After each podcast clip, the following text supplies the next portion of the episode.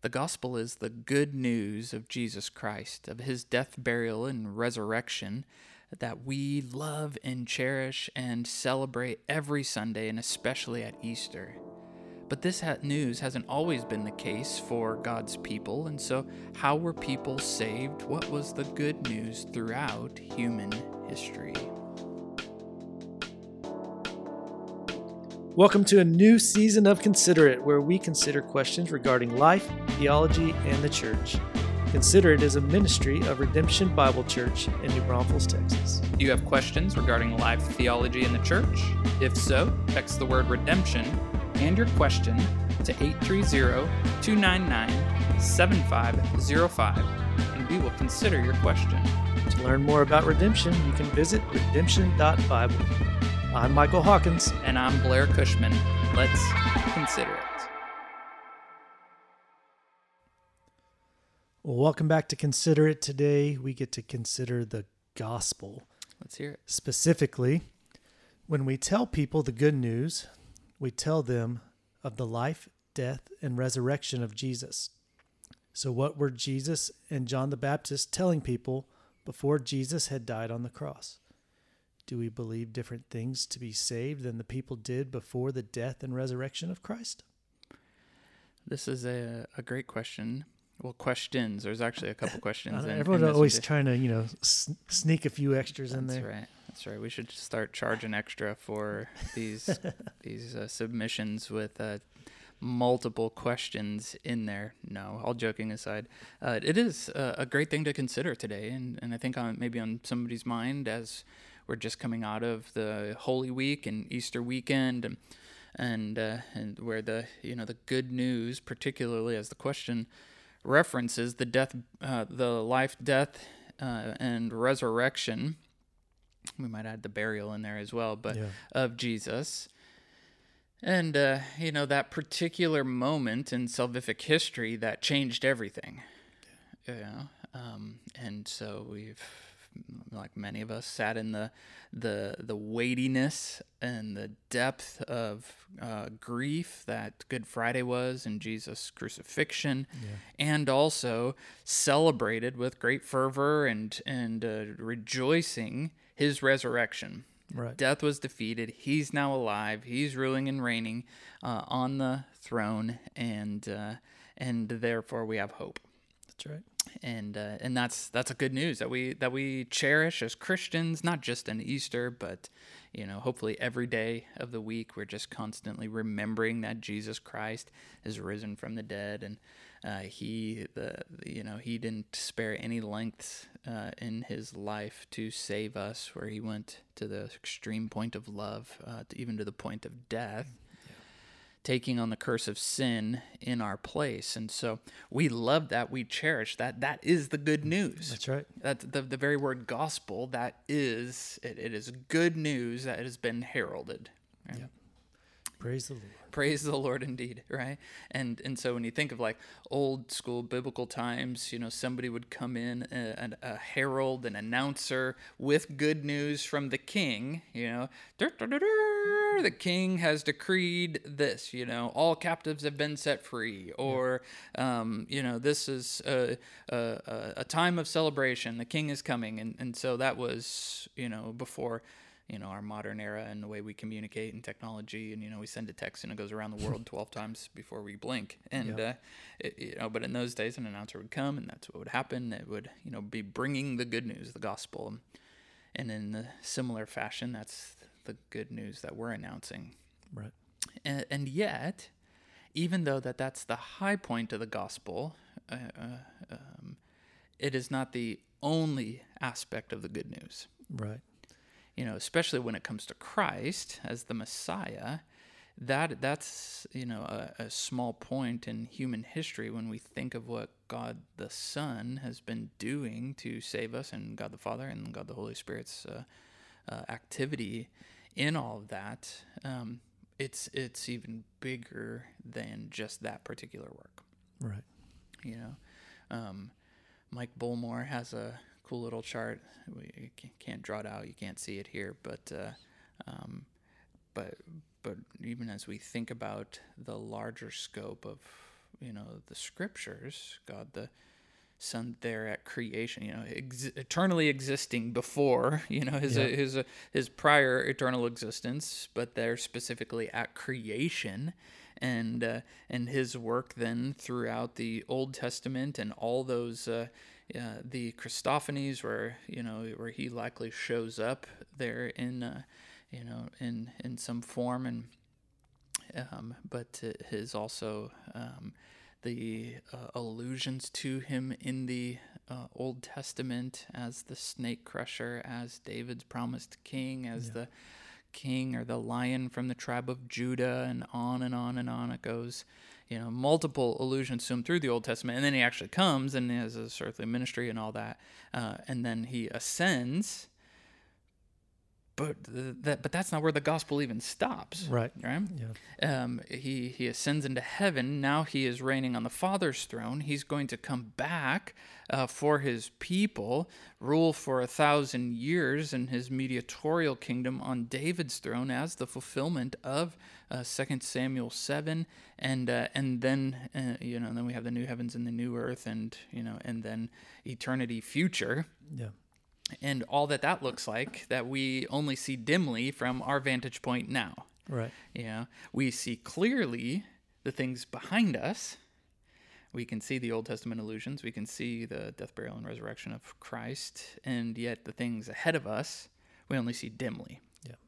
Yeah. We have our convictions, our eschatological convictions, those beliefs as we try to, accurately and humbly come to the scriptures, employing good hermeneutics of what all that looks like, what Jesus is doing now as he intercedes for us, as he rules over all heaven and earth, and what his return and all those things look like. We have those convictions, and yet we have to also be humble enough to say we only see it dimly. Right. We could be wrong. And I think even as you're talking, the things that we look back on clearly are the things that give us hope for the things that we see dimly. We see God's faithfulness in the past that helps us to cling to those things that we don't fully understand and see dimly, to continue to trust in his promises. And so just as you're talking, biblical theology is so important, because we have to understand the whole picture of God's redemptive plan for his people. And, and the more clearly we see that picture drawn out, and as you're alluding to, some of these promises of Christ coming in the Old Testament, they didn't see it clearly. They knew they had a hope, and yet they were longing for that, just kind of like we're longing for the day of the new heaven and the new earth. Right. We stand at one vantage point here in 2023, looking back with clarity on these things and fully believing in the past perfect faithfulness of God. Yeah. And that's, as you said, it gives us the hope and the assurance and the confidence for the future, even in what we don't fully understand here. And so we bring that up because biblical theology is so important in a question like this, and tracing the themes of the gospel and just Christology, or the study of Jesus or God's Son throughout the narrative, the larger narrative of the Bible. That's why things like this are so important. Right. And we did that on Good Friday. We actually, we were doing a biblical theology of the curse of sin. Yeah. Through the Old Testament and into the New Testament, and what Christ did there on the cross for us. And we've lost some of that in Christian circles, but hopefully trying to do a good job of that now. And that's where we're here in a question like this. And so we talk about all this stuff as we take these questions then of understanding the bigger picture of the good news. It will help us answer then these two questions. What were Jesus and John the Baptist telling people before Jesus died on the cross? Well, as you read your Gospels, you start to see that. I think we could summarize without looking at all the passages, you could summarize, well, what were they saying? Repent, for the kingdom of heaven is at hand. Yeah. That is kind of the crux of what they were saying. Repent and believe. Yeah. Repent and believe. And so when it comes to the content then, principally speaking, you know, they, you know, in answer to that second question, do we believe different things? Well, no. No, yeah. And that's what that Jesus and John the Baptist were specifically saying. And yet I think even as we like go back throughout, like even the Old Testament, it's the same principle is at play. It's always been play, you know, repenting of our sin, turning from living our own way and believing in God, believing in you know, in who he says he is and what he said he's doing, what he's promised to do. Abraham saved by faith. You know, Paul goes in Romans 4 and 5 to extrapolate all this out. You know, he was called. God called him to leave everything he knew behind. You know, repentance, turning away from leaving our own way of life, own thing, to follow God into where he would call him to go. He left by faith, right? Yeah. And so salvation has always been by grace through faith in the promises of God. That's right. Just kind of like as like principally kind of at its core, that's always been the case. And so where, you know, God's people have been from their vantage point, it is still built on, you know, what you were getting at then, Michael, and wherever, you know, wherever that vantage point was, whether it's 5,000 years ago, yeah, you know, or somewhere along there, and everywhere in between, it's been a, you know, salvation has been by faith, you know, or by grace through faith in God's promises and what they knew then, and the revelation that they had about who God was, and from the past, and who he said he was, and how he had demonstrated his work, mm-hmm. and then with the future hope and expectation. And so prior to Christ, even then in coming into John the Baptist and Jesus' life, it was in a future work of the Messiah's coming and death and all that. And yet they still had, even though maybe a smaller sample size as we have from where we are in 2023, yeah. still the same. God, you are who you say you are. You can do what you have said you will do. And I can see that. I believe that. And I trust that you're going to do it in the future. Yeah. And now we look back, you know, and we can see so much more than even they had. And yet there's still future things. It's not like, all right, the gospel, the good news is done. Jesus rose from the dead. That's it. Yeah. No. It continues on. You know, there's so much more here. And so that's always been the case. So, you know, that question, do we believe different things to be saved? Well, yes and no, you know? Yeah. Like I said, there's a different kind of like the examples, the sample size, the revelation that God's people had at those point versus what we have now, yes, is different, but the essence of that has always been the same. Yeah, and the core of it is the core. That's good. Is the same, but like I think of a jawbreaker. Mm. You know, it's like the core of that jawbreaker is the promises, the truth, you know, that shows up in Genesis of the, yeah. you know, the snake crusher that you talked about. And then as these layers continue to be, you know, revealed, we start to see, oh, well, the Davidic, you know, promise and coming through the line of David and just seeing the progression of revelation throughout Scripture and just the clarity that has been continuing to build throughout the Old Testament. And then, boom, New Testament comes. Jesus is on the scene, and the disciples, you know, you see it in the Gospels, like, this is the guy, this is the promised one. And right. then his, you know, Jesus's works and what he's teaching and saying is just affirming all of that right. and who he is. And so we see this revelation of God's promise just become more and more clear throughout history. Yeah. And so that core is the same, but now we just see it more clearly. The puzzle pieces have been filled in, if you will. Sure. Yeah. Most of them, and not completely. Right. Yeah. It's not like the puzzle has not been finished. Exactly. And we wait on it. That's not to say like revelation is continuing to be had, you know, in that special way. We have the Scripture, right. you know, and a closed revelation in that way. And so be careful of, just the TV prophets or others that are continuing to add to God's revelation and putting, their dreams or things on par with the scriptures. But at the same time, it is still happening, and we're waiting on God to unfold that in his good timing, and whenever that will be, that's why it's called, his return is imminent. It could happen at any moment. Yeah. There's nothing on the prophetic calendar that needs to happen before, Christ returns and catches us up to take his people with him. There's nothing that is happening. We're not looking at the newspaper or things that are,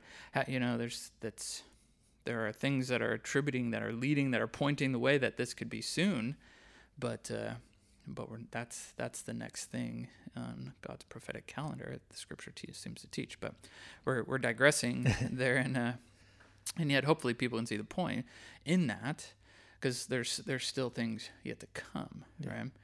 And so what Jesus and John the Baptist were then saying, kind of tease us out a little bit more, is repent, for the kingdom of heaven is at hand. That just seems to be on repeat, no matter which gospel writer that you're in. There is this repent and believe. Well, believe in what? Jesus is right there. Believe that he is the Son of God, even before it.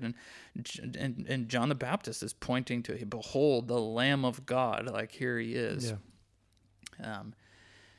Matthew, Mark, and Luke seem to highlight this idea of the kingdom of God being at hand, and so that's a very another biblical theology to study out of what that means, what their hope was for that, in the kingdom of God, because there's his universal kingdom. God owns everything, and also the Messiah's mediatorial kingdom, the Davidic line there, and what they were hoping for. The Messiah to bring, and yet wasn't there to do that at that point. Offered it, was rejected, and the King was here and among them, and was crucified, and yet is ruling in one sense now over the universal kingdom, and yet has a messianic or a mediatorial or a Davidic kingdom yet to rule and reign over. Yeah, so. And I think something important to think through when we're thinking about Jesus and John the Baptist saying these things is that as they're saying this to the Jews, the Jews know the history, they know the promises, they know that, I think of Isaiah 53, and some of these promises of the coming Messiah and what's going to happen. And so they were familiar with the Old Testament to the point where when they're saying, behold, the kingdom of God is at hand, here's the Messiah,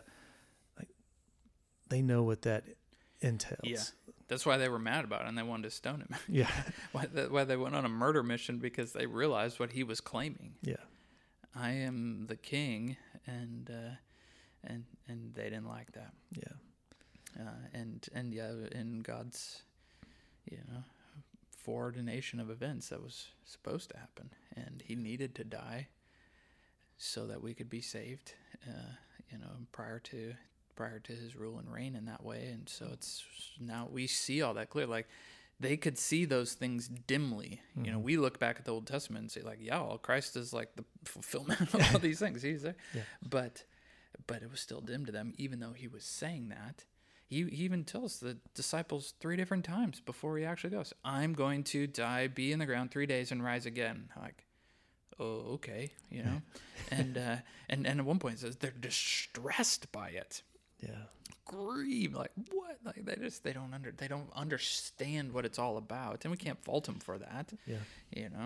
Of course it sounds ludicrous in some ways, in the same way that we think of the, in future events, and that just sounds so bizarre, so ludicrous. How is that even going to happen? Yeah. And now we look back on that with great joy and amazement and awe, wow, only you, God, could be so wise and sovereign to plan things like that. Yeah. And I think in some measure, that's why when we will be with the Lord, our worship will be so fervent on, you know, these future things. It's going to be like, our mind's going to be so blown. Like, we had all the charts, we had all the things, we knew what was going to come, and yet it was so incredible. Yeah. But, you know, this is all part of the good news. It's part of the gospel, the larger things, you know. And even now, as we're sharing the gospel with people, we're bringing them to that point because it happened, and because it's so life-changing, people need to reckon with it. Mm-hmm. Like, what do I believe about this past event? And then what, you know, like, what hopeful things are we anticipating then in light of that? And so it's, you know, the same kind of place, or the same kind of principle from a different place or a different vantage point that Jesus and John the Baptist and others were there, just in kind of the points in human history. Yeah. So. And I think just as you're talking about, like, sharing the gospel, and, you know, oftentimes we think pointing people to the death, burial, and resurrection of Jesus, that's sharing the gospel. But there's an aspect of the ongoing hope, the newness of life that comes from believing, and that is also, you know, part of the gospel. Right. It's that repenting and believing, but then that newness of life, right, that transformation that comes with it, that's ongoing to the day of, you know, glorification. Right. Because it's what we're calling people to. It's not only a belief in Jesus as Savior, but also as confessing Him as Lord. Yeah. Amen. And that's that. You know, that maybe that's missed part here in the question as well. That always it's calling people to submit to God's, you know, sovereignty over our life, to Jesus' specific lordship or mastery over our life. Yeah. And that's, you know, that's where repentance comes in. That's where all of it's like, okay, in light of what I know about God and His saving work, that requires something of me, and I have to lay down my own preferences. I have to lay down my desires to rule my own life and say, nope, you, Christ, are my master. You are my Lord. And that's in many ways the decision point for people. Mm-hmm. Yeah, because you can embrace from a factual, rationalistic way. Yep, Christ was a real person. Can't deny that. Mm-hmm. There's just too much evidence out there. Like, you cannot deny that Jesus was a real person, that the things that He said were things that He actually said. And so you have to reckon with it. And people can do that in a rationalistic, they can reason away, logic. Yep, embrace it. Okay, he said these things. He's a real person. But do I actually believe them in a life-transforming, in a saving way? And then am I submitting myself to them and to Him? Because He makes some commands and demands on our life that we have to fall in light of. Not in a, you know, malevolent enslavement type way, but in a joy-filled, abundant life, newness of life that you were referring to, that He offers as we become His children, His subjects. His followers, His disciples, and that's the sweetness. That's the good news. Yeah, you know, when we become a part of His kingdom, it's entirely different than anything that we've ever known. Yeah, and that's what we're offering people. That's what we're giving to people, and from our vantage point now, and inviting them on the journey to discover what comes ahead and to live with hopeful anticipation for that day and what is yet to come. And that's the same essence of which Jesus, John the Baptist were bringing people. You've seen these things. Here it is. Follow me with hopeful anticipation as we walk in faith. You know, obviously Jesus wasn't walking in faith, but follow me into the future, and let's live this abundant life. Yeah. That's the good news. That's the gospel. And so, you know, I pray, you know, that it's like, as you're hearing these things, that one, your heart is getting amped up, like about the good news. Like, this is so awesome. And hopefully you're just in amazement of what is to come, as we see this being the case, kind of as God's people throughout history and where we are today, and that this should give you just greater passion and boldness to be sharing the gospel and talking with people, and watching what God does you know, as the gospel's proclaimed. So yeah. And I think too, just that anticipation of his second coming, you know, the excitement that comes with that promise that keeps us, you know, motivated, enduring, pressing on, sharing it with others. Right. Yeah, it's just right. Let us proclaim these things until he comes. That's what we do. And even as we take communion, you know, proclaiming his death until he returns. And so let us be faithful in doing just that.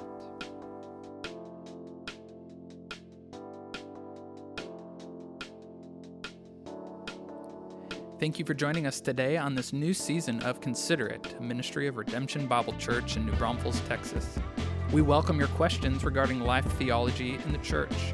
You can submit these questions by texting the word redemption and your question to 830-299-7505. To learn more about redemption, visit us online at redemption.bible. Thank you for listening. Our aim each episode is to be truthful and helpful to the glory of God. Join us next time on Consider It.